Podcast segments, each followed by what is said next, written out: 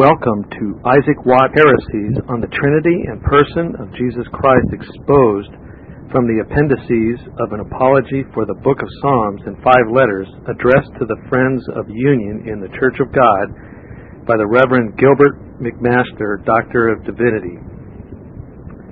As read by Michael Wyatt.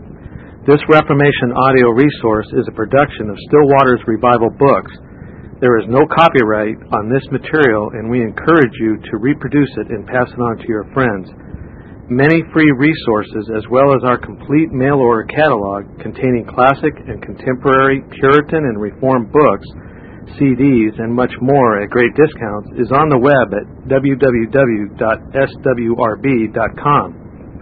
We can also be reached by email at swrb at swrb.com by phone at 780-450-3730, by fax at 780-468-1096, or by mail at 4710-37A Avenue, Edmonton, Alberta, Canada, T6L3T5. If you do not have a web connection, please request a free printed catalog. If you do have a web connection, and would like to be added to our email list, please send an email to add, that's ADD, at swrb.com with the word add in the subject line. And now to the reading of Isaac Watt, Isaac Watts' Heresies on the Trinity and Person of Jesus Christ Exposed, which we pray you find to be a great blessing and which we hope draws you near to the Lord Jesus Christ. Isaac Watts' Heresies on the Trinity and Person of Jesus Christ exposed from the appendices of an apology for the Book of Psalms in five letters addressed to the Friends of Union in the Church of God by the Reverend Gilbert McMaster, Doctor of Divinity, 4th edition, Philadelphia, Daniels and Smith, 36 North Street, 1852. What were the opinions of Dr. Watts on the subject of the Trinity and person of Jesus Christ? It would be pleasant indeed could we find him among the sound divines of England, but there it is believed his works will not allow him to be placed. If any be disposed to distinguish between the practical faith of his heart and the speculative articles of his creed, I have no objection, believing, however, as I do, that God has not constituted us arbiters of the state of men, I have only to do with the latter. Upon the former, it is not mine to decide. The doctor's sentiments concerning the Redeemer will be found in his discourses on the glory of Christ. The edition of the discourses now before me is that of 1746, but a little more than a year before the author's death. There you will find him zealously maintaining that the human soul of Christ, created before all the worlds is the Lord from heaven spoken of, 1 Corinthians 15, verse 47. And that's a footnote on page 175 and 176. That in the image of this pre existent spirit, Adam was created. That's a footnote, page 203. That the sonship of Christ belongs exclusively to his human soul. That's page 201 that the covenant of redemption was not made with a person who was the Father's equal, but with this created spirit. Footnote pages 180 to 2 and 225. Such are some of the views which this author supposes would make the Bible more defensible. His opinions on the doctrine of the Trinity may be gathered from the following address to God. Quote, Dear and blessed God, Hast thou been pleased in any one plain scripture to have informed me which of the different opinions about Holy Trinity among the t- contending parties of Christians had been true, thou knowest with how much real satisfaction and joy my unbiased heart would have opened itself to receive and embrace the divine discovery.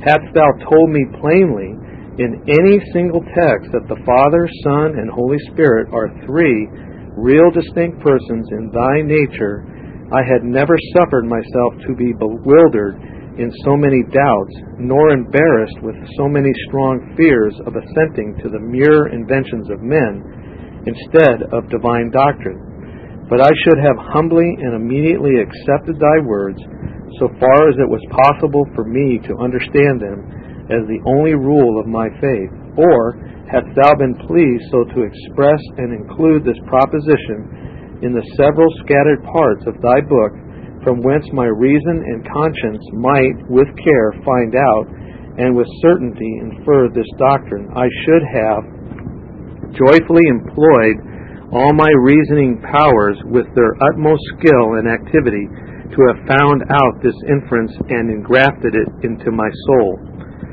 Holy Father, how can such weak creatures ever take in so strange, so difficult, and so abstruse a doctrine as this?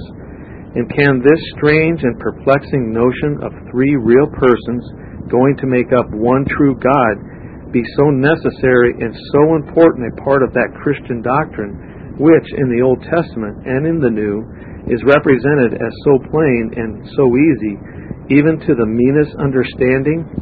End quote. That's from Watts Works, Volume 7, pages 476 through one, uh, 477, Leeds editor. But to fully ascertain his views on the subject before us, the whole of the writing, writings of Dr. Watts on the doctrine of the Trinity and the person of Jesus Christ must be read. The vocabulary of his nursery creed is, it is probable to some extent the doctor retained long after he had abandoned the creed itself. The ambiguity of his language, his manifest desire to be in good standing with men of principles very different from his own, his destitution of ecclesiastical character, and his defect in a well settled principle of religious belief render it somewhat difficult to find his precise position. He often used the language of the orthodox, but claimed the right to explain the terms in his own way and to press them into an agreement with his own peculiar opinion. Thus, scraps taken from his works may be, as they have been, with what degree of intelligence and honesty we say not, adduced to prove him orthodox, while taken in their full and proper connection, they prove no such thing, but the reverse. Whatever obscurity from the ambiguity of his language and other causes may hang over his views, the following facts admit of no doubt that is, that Dr. W. was an anti Trinitarian, and that the distinct divine personality of the Son of God as equal with the Father had no place in his acknowledged creed. The labors of his life, in which he manifested more than his usual mental vigor, were in direct opposition to the Orthodox faith on this whole subject. Thus, the quote, address, end quote, from which the foregoing quotation is taken, speaks in a style that forbids us to misunderstand him and the pers- suppressed pieces to which that paper was prefixed may reasonably be supposed to have had nothing contradictory to its sentiments. His discourses on the glory of Christ before mentioned and his useful questions are all in the same spirit.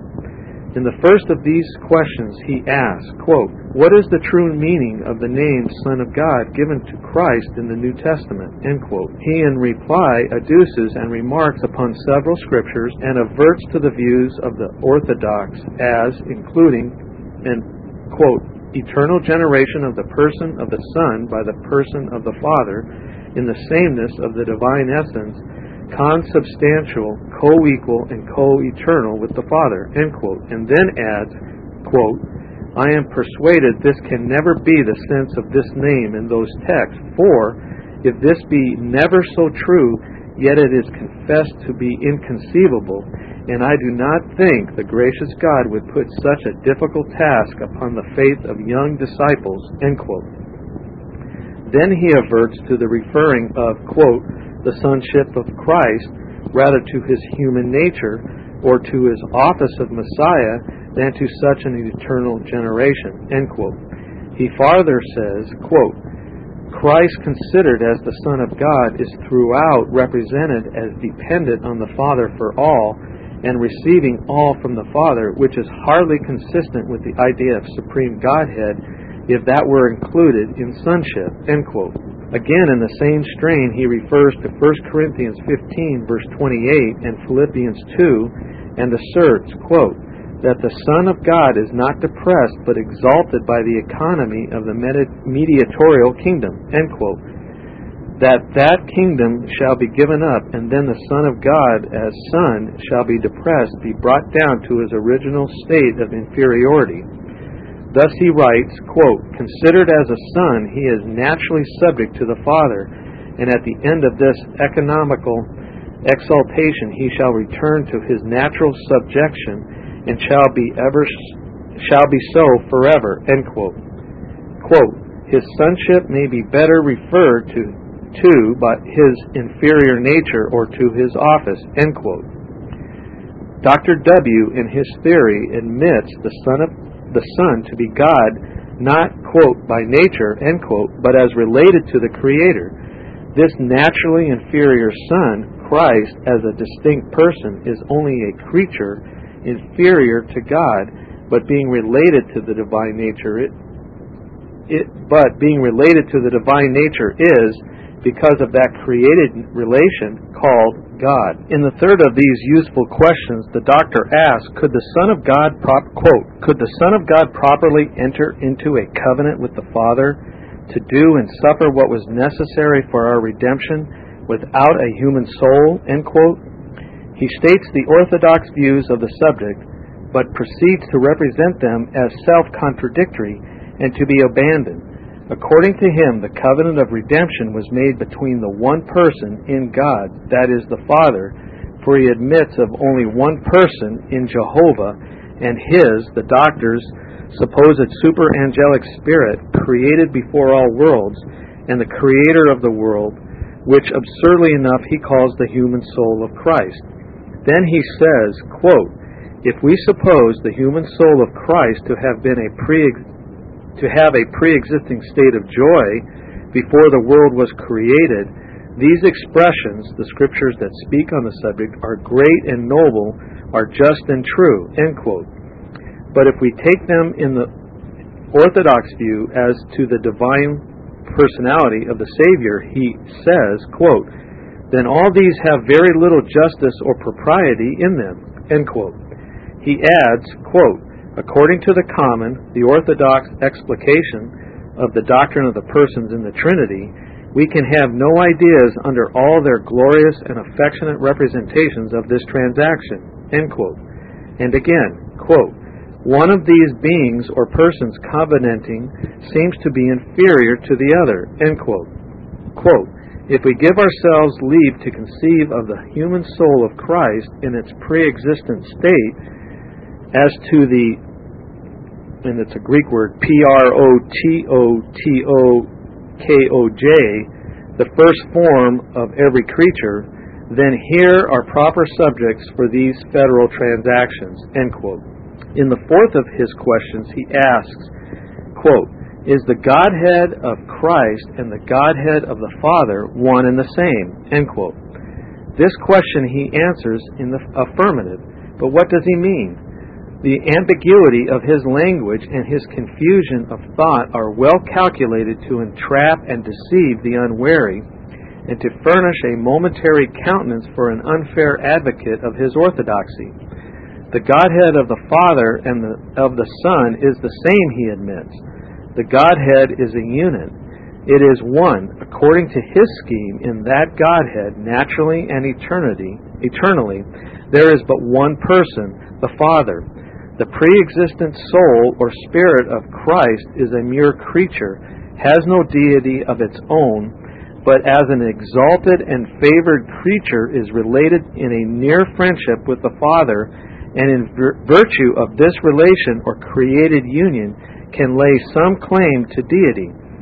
Strip his language of its ambiguity and his thought of its indistinctness, and in the scheme of Dr. W., the question would be, quote, Is God the Father the Godhead of Christ? End quote. And the answer would be, yes.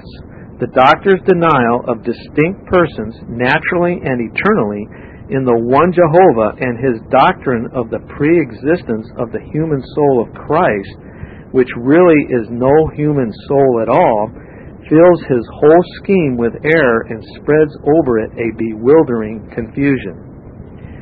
In his deprecations of test of orthodoxy, the doctor was sufficiently explicit, and in his refusal of consent to such a measure at the meetings of Salters Hall, that's S A L T E R S Hall, where it was discussed with sufficient earnestness and urged by Mr. Bradbury and others, he was consistent. For him, an orthodox test would not have been safe. In a letter to Dr. Colman of February 11, 1747, accompanying his volume on the glory of Christ, Dr. Watts says, quote, I think I have said everything concerning the Son of God which Scripture says, but I could not go so far as to say with some Orthodox divines that the Son is equal with the Father. End quote and in his preface and introduction to his treatise on the Trinity, published in 1722, 26 years before his death, he admits of a Trinity, but mark his language, quote, three such agents or principles of action as may reasonably be called persons, end quote.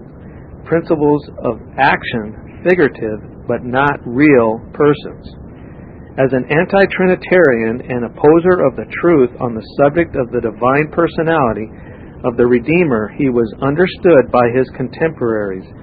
The justly, justly distinguished author of the volumes on the great mystery of godliness, the Reverend Thomas Bradbury, and this is a footnote, the advocate of Dr. Watts admit Mr. Bradbury to have been a man of wit, a man of genius, but to diminish the weight of his testimony, add, quote, he was a man of spleen, end quote. The enlightened and serious reader of the volumes on the mystery of godliness will not thus judge. In those volumes, he will trace the operations of a mind deeply imbued with the love of truth and of a spirit that was no stranger to the tender sensibilities of evangelical religion. Thomas Bradbury in 17, and so now the footnote, after the footnote, in 1725, charged Dr. W. with making the divinity of Christ to evaporate into a mere attribute, end quote. And at a subsequent period said to the doctor, quote, It is pity after you have been more than thirty years a teacher of others, you are yet to learn the first principles of the oracles of God. Was Dr. Owen's church to be taught another Jesus? that the Son and the Spirit were only two powers in the divine nature? End quote.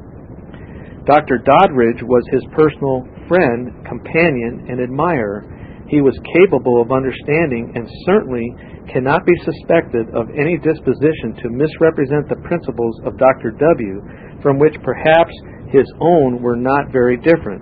Attend to the statement of Dr. Doddridge on this subject. Quote, for as much as there is such a change and humiliation asserted concerning Christ as could not properly be asserted concerning an eternal and immutable being, as such there is reason to believe that Christ had, before his incarnation, a created or derived nature which would admit of such a change. End quote. Discussion on the Trinity, number three, Works, Volume 6, pages 518 to 584. See Doddridge, Volume 2, page 154. Again, quote, Dr. Watts maintains one supreme God dwelling in the human nature of Christ, which he supposes to have existed the first of all creatures, and speaks of the divine Logos as the wisdom of God and the Holy Spirit as the divine power or the influence and effect of it, which he says is a scriptural, all caps, person, i.e., spoken of figuratively in Scripture under personal characters. Watts discussion number 7, Works, volume 6, page 630, end quote. See Doddridge, volume 2, page 193. He also referred Christ being the only begotten Son of God, quote, to his being the promised Messiah, or to his extraordinary conception and exalted to his kingdom as mediator, end quote. See Doddridge, Volume 2, page 178. President Edwards, thus understood Dr. W. and urges 14 distinct arguments against his hypothesis concerning Jesus Christ. He had this remark, quote, According to what seems to be Dr. Watts' scheme, the Son of God is no distinct divine person from the Father, end quote. And that's from Edwards' essays. That his son, the late Dr. Edwards, viewed the subject in a similar light is more than presumable from the fact that he transcribed these arguments of his venerable father for the press. The same conclusion may be drawn in respect to Dr. Er- Erskine of Edinburgh from the interest he took on the publication of these essays of the president of Nassau Hall and from the special notice which he takes of that part of them containing the refutation of the scheme of Dr. W. In the same light are these writings of Dr. W. understood by the venerable Dr. Anderson. And um, footnote, uh, Latin term, page 73, footnote number 7. Quote, He taught, says Dr. A, quote, that the Holy Spirit is not a person really distinct from the Father, the divine power, that there are no real distinct persons in the Godhead, end quote.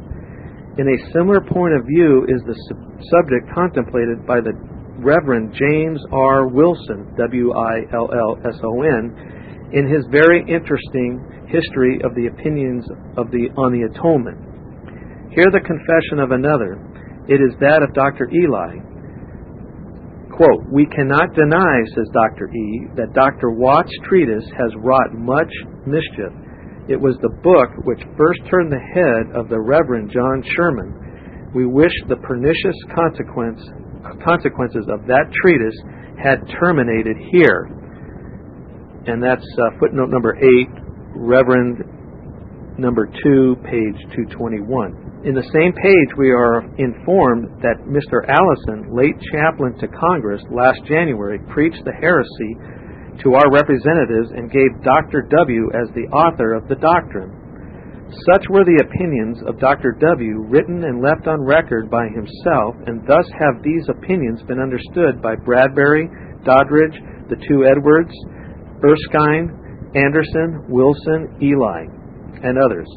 And it is notorious that every anti Trinitarian who has read his works claims him as of that school his solemn address admits of no explanation. If ever man is serious in the expression of his sentiments, it is when he addresses God, and if ever he expresses those senti- sentiments with precision, it is when he writes them. Dr. W. has done both. He ventured to tell his Maker that the doctrine of three real persons in the Godhead is a strange and perplexing notion which we cannot receive and which is not even inferable from the whole contents of the book of God. The truth is, quote, comparatively few divines of any class at the darkened period in which Dr. W. lived and wrote held out the glimmering lamp of sound evangelical instruction, end quote. And that's footnote number nine, Christ observations. Giving too much weight to the gambols of imagination, it, quote, occasionally carried him out, says his friends, into moral and sentimental excursions beyond the usual limits of plain evangelical truth. End quote. And that's the same um, uh, quotation or same uh, footnote number nine was Christ observations. And according to the historian of the English dissenters, Bogue, B O G U E, from these excursions it was no easy task to bring him back Childishly fond of something new over the creatures of his fancy, he doted with an overweening affection, not because they were legitimate, but because they were his own. What upon this fundamental subject were the views of Dr. W? Certainly not those of Christianity. They might be those of a slightly modified Arianism, but not less gross or erroneous than those of the Alexandrian presbyter. The scheme of both was really a form of the old Oriental Gnosticism. The superangelic spirit of Arius and Watts was but an aeon of the agnostics, of the Gnostics. The scheme of W may be Gnosticism, but Christianity it is not. We understand his scheme, as did Bradbury, Doddridge, Edwards, and perhaps as every one understands him who attentively re- read his works. Why then be specially reproached for understanding what they understood and for saying what they said? That these vagaries of the doctor were neither the fruits of youthful indiscretion nor of the infirmities of advanced years, he assures us himself. In the preface to his useful questions, he certifies his readers that, quote, these papers are the product of that part of his life when his powers of mind and body were in full vigor that he abandoned them at a late period of his life, it would be grateful to be assured of, but of the fact no evidence has been given. The well meant attempt of Mr. Toplady to prove it, it is well known, was a failure, and his permission of the continuance of the orthodox phraseology of his poetry will not do it. The doctor's correspondence with Mr. Martin Tomkins, an anti Trinitarian, will explain why he did not alter, as he wished to do, the sentiments of his religious poetry. The language of poetry is no certain index of the principles of the poet. The modern transcendentalist is often poetic in his theology, and in an evangelical, evangelical strain, he can take, talk, take the language of Rutherford and Owen and Edwards and talk of a close walk with God and of an intimate communion with Him. The pantheism of transcendentalists allows them thus to speak a very spiritual language, while they may mean no more than, they, than their exposure to a July sun or a December frost, to a gentle shower or a storm of hail. The poetry of fancy will not do away the heresy of prose. This brings to mind a remarkable coincidence. Bardesanes of Edessa, that's B A R D E S A N E S, of Edessa, E D E S S A, of the second century, and Watts of Southampton of the 18th century were both distinguished for their advocacy of error, and both were poets, and are the only poets, as far as recollected, who attempted an imitation of the book of Psalms, each in a book of 150 Psalms.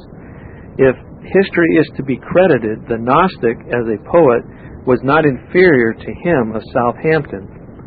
But why should the suggestion of a doubt as to the orthodoxy of Dr. W. produce so much sensibility?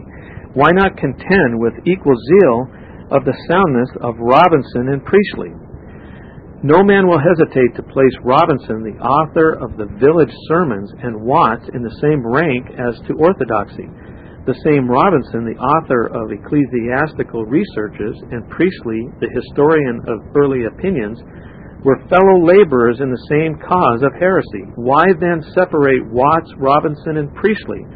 They were all learned and amiable men, and all equally mistaken in the first principles of true religion, the object and medium of worship. Is it because Watts gave a book of Psalms to Orthodox churches? To the religious principles of her psalmist, the church cannot be indifferent, and to none of his works, when they come in the way of her members, are they likely to be indifferent. The works of Dr. W. are in market, and in the gossip of the religious newspapers of the day, his name is celebrated as divine. The title by which the Spirit of God has designated an inspired poet and prophet is transferred to him the sweet psalmist of Israel, and his verses have been elevated to the place of the displaced psalms of inspiration. Yet where is the enlightened Christian of any name who, knowing what he was doing, would put in the hand of his son, or into that of any serious inquirer after fundamental truth, the useful questions concerning Jesus Christ by Dr. W., or his more ingenious and labored work, The Glory of Christ? by those in the use of his hymns in the psalmody of the church, no note of warning is sounded indicating the danger of his errors. His works have for a time perplexed many and finally perverted others, and when the temptation to heresy has the sanction of the name of the sweet psalmist of the church, the evil work among her members will take its course. These considerations justly this notice of these fatal errors. I'm sorry, these considerations justify this notice of these fatal errors. The interest, too, of historical verity have some claim to our regard. The defense of reputation against unfounded imputations of no very generous character may be left to time without farther remark.